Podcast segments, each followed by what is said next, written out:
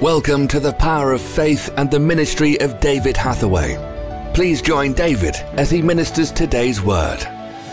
He begins the 12th chapter by simply saying, I beseech you, brethren, by the mercies of God, that you present your bodies a living sacrifice, holy and acceptable unto God, which is your reasonable service. Now, there are two major issues here in this first verse.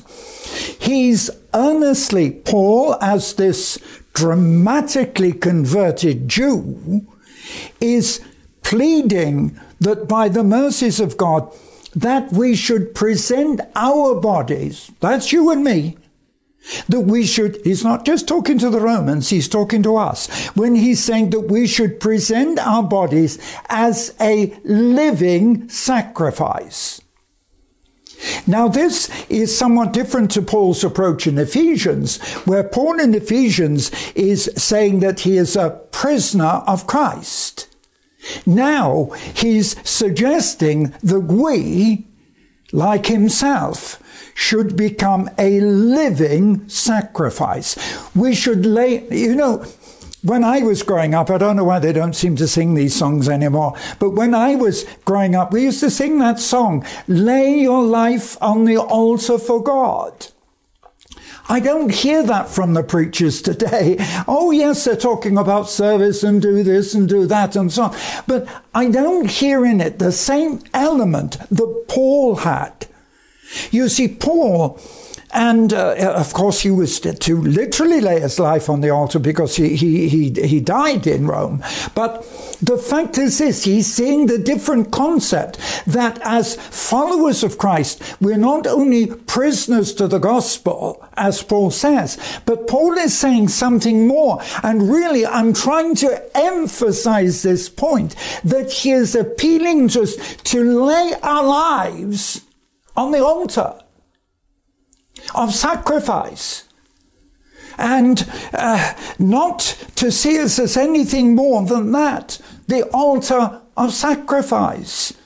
And uh, today, people, Christians are afraid of death. I mean, I have them all the time. Uh, some people who uh, are asking for prayer or asking for prayer for their relatives, uh, they've come to a, quite an age where one would might think that, oh, they're looking forward to the glory of heaven. Oh no, they want to live longer. But you know, I want you to understand that there must come a time if you're going to live for God and serve God in this difficult age, unless you're prepared to regard your life as a sacrifice and for the sake of loving and serving God, that you're prepared to sacrifice your life. You know, the amazing thing is that one of the uh, brutal Muslim terrorist said something, and it was actually, I think, the one who came from Dewsbury, uh, where I am, and who was involved in the London bombings all those years ago. He said something. He said, You Christians are afraid to die. But he said, I sign my faith in my own blood.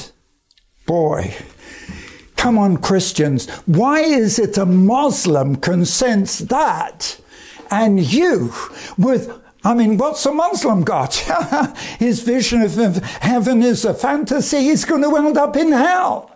But for those of us who know Christ, love God, and serve God, our lives should be laid down in service. But Paul goes on because he not only says we should do that, but he says that if we lay down our lives as a sacrifice, that's only reasonable service. In other words, that's nothing unexpected, that's nothing out of the ordinary. You see, reasonable service is what you expect if you employ somebody to do a job. I mean, if they you ask them to mend your car or paint your house, uh, you pay them for reasonable service because they've got to do the job right. And if they don't do the job right, you don't want to pay them. But Paul is saying, he says that laying down our lives is only the first point. It's not anything extra. It's not going the extra mile or the extra service. That is only the minimum level. Oh boy, if only Christians could understand.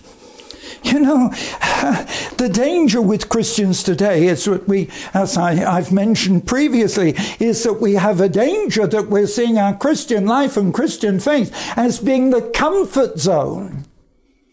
It's not a comfort zone. It's a war zone. Come on. We're in a war. Uh, we fight against the, the world. We fight against the flesh and we fight against the devil. We are living in a constant war zone. It's a battle. Life must be and always is. And um, I'm going to tell you nothing more. It's a battle. I mean, I've realized this because, you know, when I was put in prison, as you know, I, I talk about it well, because it was such a major event in 1972 when I was imprisoned by the Russians because I was smuggling the Bibles, and not just a few, but uh, tons and tons and tons of Bibles, uh, thousands, tens of thousands. Every time I went, I'd take 10 or 12,000.